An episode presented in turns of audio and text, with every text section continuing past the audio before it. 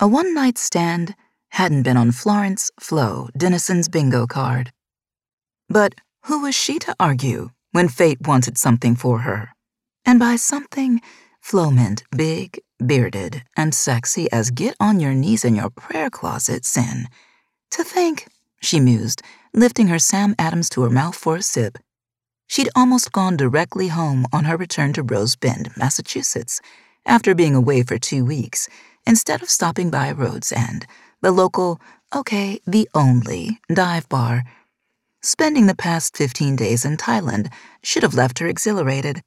Tired from the travel, but exhilarated. Instead, she was exhausted, both physically and emotionally, and angry. So fucking angry. She hadn't wanted to return to Kinsale Inn, the bed and breakfast her family owned, as well as where they all lived, with this thick, dark tangle of rage stuck to her ribs like glue. Her parents and whatever siblings were hanging around would take one look at her and deduce something was up, and then poke and prod until she either confessed or screamed, or confessed and screamed. They were great and annoying like that. But she didn't want either at the moment. She just wanted to wallow. Wallow in her anger, her hurt. At 24, maybe that wasn't very adult of her, but there it was. But now, looking at big, bearded, and sinful, she wanted something else to work it off. And yes, if desperation threaded through that admission, well, again, there it was. Flo, Maddox Holt, owner of the bar, stopped in front of her, nodding at her with a smile. You good? Need another beer? She shook her head, lowering the half empty bottle to the bar top. No, I'm still working on this one. But she tipped the bottle toward the stranger at the other end of the bar. You can refill whatever he's having. On me. Maddox's dark auburn eyebrow arched high. Shaking his head, he rapped his knuckles on the wooden top, his smile widening into a grin. I swear, you Dennison women never fail to make my evenings entertaining. Since her sister, Leo, and sisters in law, Sydney and Nessa, regularly held their girls' nights here with their friends, Flo didn't doubt Maddox's words. They were all a handful when they got together. A hilarious, no filter, show tunes when drunk handful. She smirked. Well, I promise not to debut my rendition of I'll Always Love You for all and sundry, if that makes you feel any better. Leo couldn't say the same, as she jumped up on the empty stage and belted out the Whitney Houston version of the hit during their last visit. And though Flo's older sister had been named after the famed opera singer Leontyne Price, her voice sounded more like cats battling it out in an alley. Yeah, not pretty at all. Maddox winced before smiling again, wider this time. It does. It definitely does.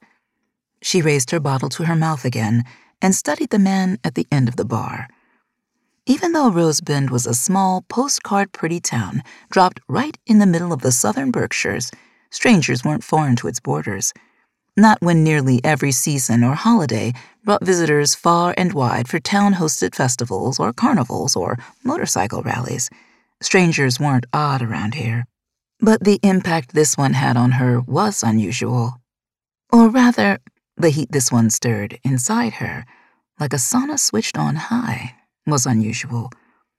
She studied the man, trying not to be too obvious.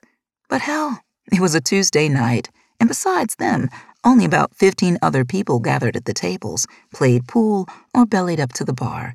She couldn't exactly hide her fascination. And oh, yes, she was indeed fascinated. His high fade had her fingers tingling with the need to comb through that thick, textured hair. A neat, full mustache and beard framed a wide mouth, the sensual lips appearing almost too lush. Her belly pulled tight below her navel, the ache sweet and painful.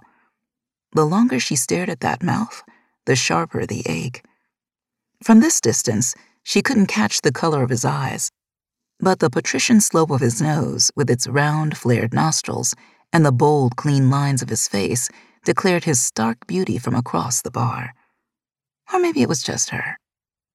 Maybe she was the only one captivated by broad shoulders that stretched the soft looking black sweater to its limits.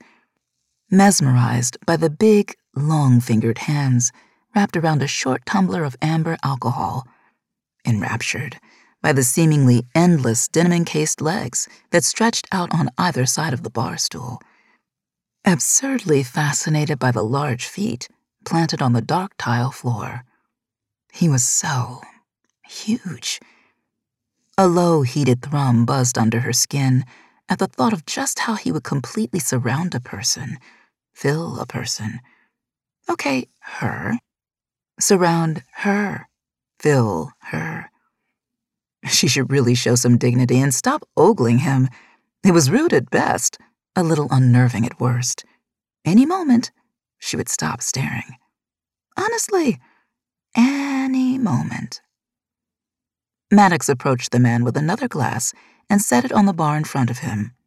Leaning forward, the bar owner said something to Big, bearded and sinful, most likely passing along that she'd pay for that drink. And she braced herself as those wide shoulders tensed, braced for the moment when he. Damn. Still couldn't see his eyes at this distance, with the bar's dim lighting, but the impact of his gaze slammed into her like a velvet sledgehammer. And no, she wasn't too proud to admit she might have gasped. Just a small one, though. Because, damn. Yes, she'd said that already, but it bore repeating. He cocked his head to the side and, whew, that little move was all kinds of sexy. Did he know it?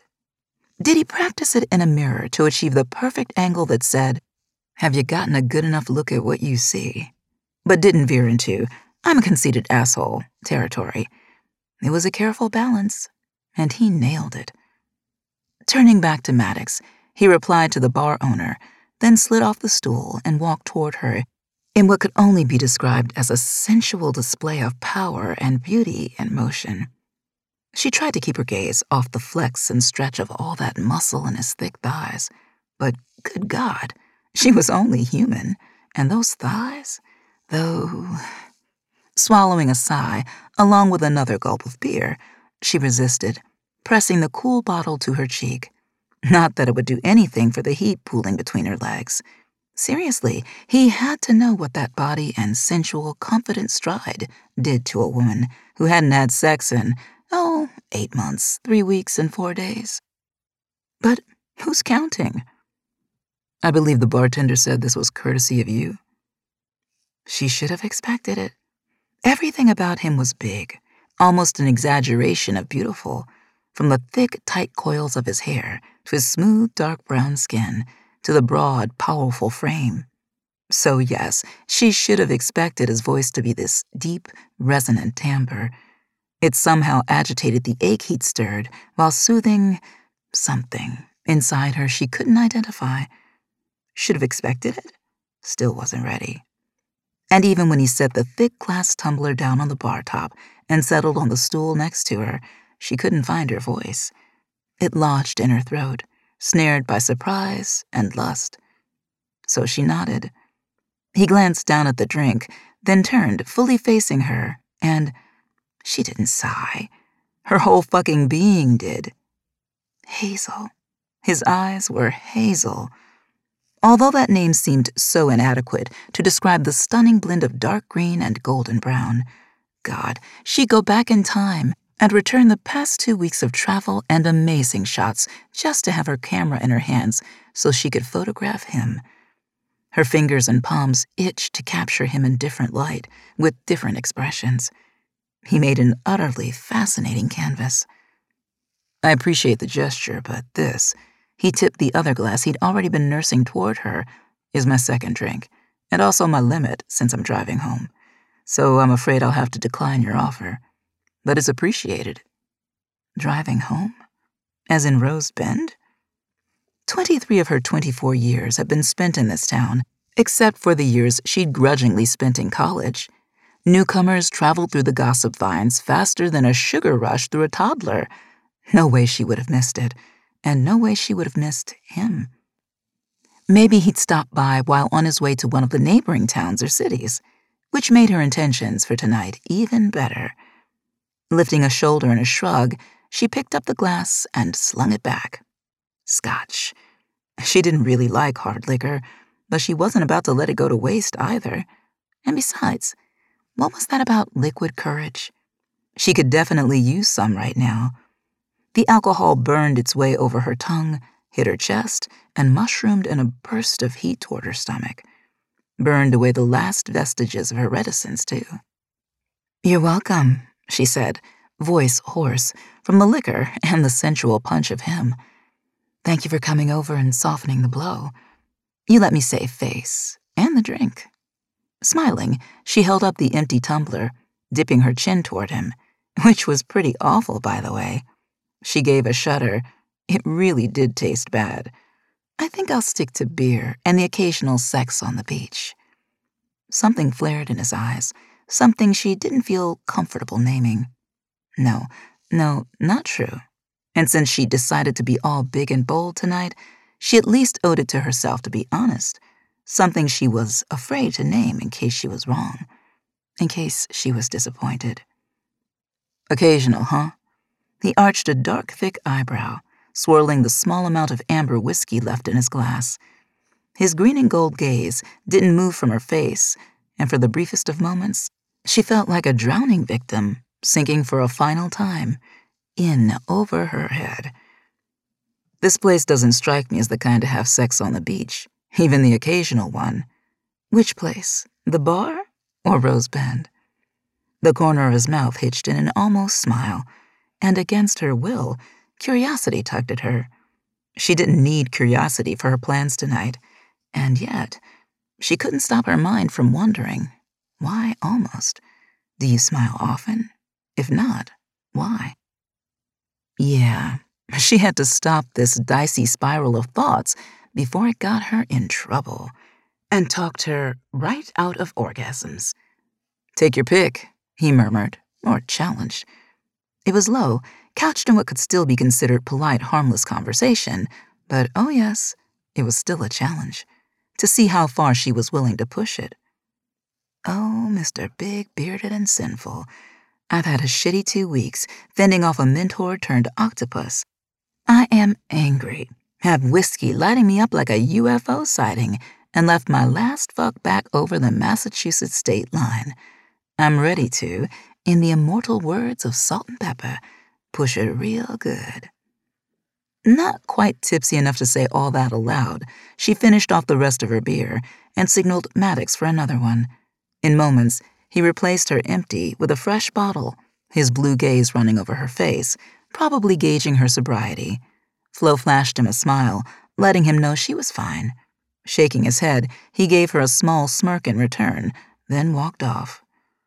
Well, Road's End is a dive bar, so you're pretty much going to get beer, local IPAs, and some top shelf liquor. She nodded toward his glass. But if you know people, she leaned toward him, lowering her voice, and I know people. You can sometimes get away with fancier drinks. Another of those almost smiles, and it glimmered in his eyes. God, the sight of that wide, sensual mouth pulled into a full, genuine grin might be more than her poor heart could take. For a brief moment, she'd wanted to see the full Monty of that smile. She'd changed her mind. Rose Bend seems like a small, innocent town, but don't let the church steeple fool you. There's Rose Bend after dark, if you know where to look. Or if you want to look. A long, silent moment practically pulsed with heat between them. Now she waited to see how far he would push. So you're from here? he asked. Tilting her head, she lobbed back. Are you? No. Relief streamed through her and she lifted her beer for a sip to hide her smile. She must have done a terrible job of it, though, because he huffed out a soft chuckle. That seems to please you. Now my curiosity won't let me not ask why. Is being a resident of Rose Bend such a crime? Of course not, she said, adding a shake of her head for emphasis. This is a great town, wonderful place to grow up, but small pool for what I want.